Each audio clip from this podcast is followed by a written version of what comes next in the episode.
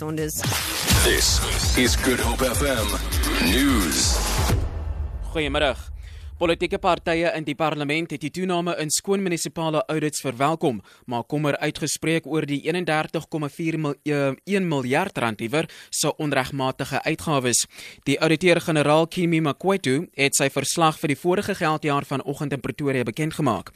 Cope sê die toename in skoon audits wat van 54 tot 72 gestyg het, is gering en 'n aanduiding van gebrekkige van gebrekkige liewer dienslewering.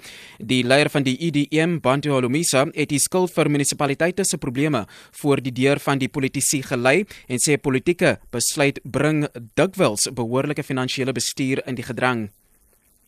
Die groep ANC-lede van 'n sitstaking het liewer 'n sitstaking begin uh by die party se provinsiale kantore in die middestad in Kaapstad.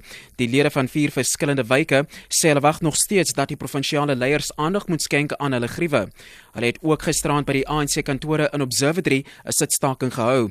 Die groep van onder meer Crossroads en Gugulethu sê hulle is ontevrede oor die wyse waarop die kandidaatslyse hanteer word.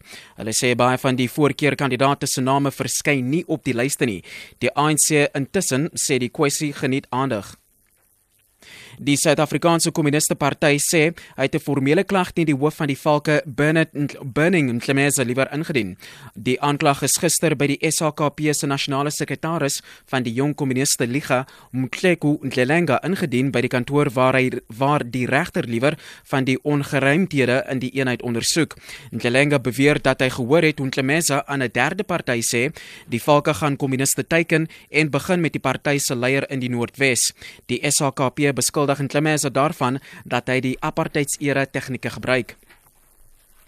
Die regering se sakeleier wag in spanning vir Vrydag se aankondiging van Standard & Poor's oor Suid-Afrika se kredietgradering. Kommer bestaan dat Suid-Afrika tot rommelstatus verander gaan word. Moody's het onlangs die land se graderingsstatus onveranderd op 2 kerwe bo rommelstatus behou, maar die vooruitsig na negatief verander. Die minister van Handel en Nywerheid, Rob Davies, sê die regeringsleiers het die afgelope ruk 'n sterk boodskap aan die graderingsagentskap liewer oorgedra. Hy sê die boodskap was die die fiskale syfers stabiel en sal bly liewer en dat Suid-Afrika bestendige instellings het. En dan ten slotte die organiseerders van die Bergrivier Kanon Marathon in die Wes-Kaap sê die reëls van die wetvaart is verander om die veiligheid van deelnemers te verbeter. Deelnemers moet nou spesifieke vaardig uh, vaardigheidsvlakke liewer in die twee wetvaarde voor die Bergrivier opdoen. Die tye waarop skofte voltooi word is ook verminder om seker te maak dat roeiers nie na donker nog op die water is nie. Die voorsitter van die Wes-Kaapse kanoevaartuie, Eric Ferringer, sê roeiers wat nou nie aan die twee wetvaarde parte van die Bergrivier kan deelneem nie, kan aansoek om vryskelding kry om vryskelding weer te kry en hulle vermoëns oorweeg kan word. Die Bergrivier marathon begoe uh, liewer begin liewer op die 13de Julie in Parel en eindig die 4 dae later in Veldrif. Vir Grip FM nuus, ek is Eugene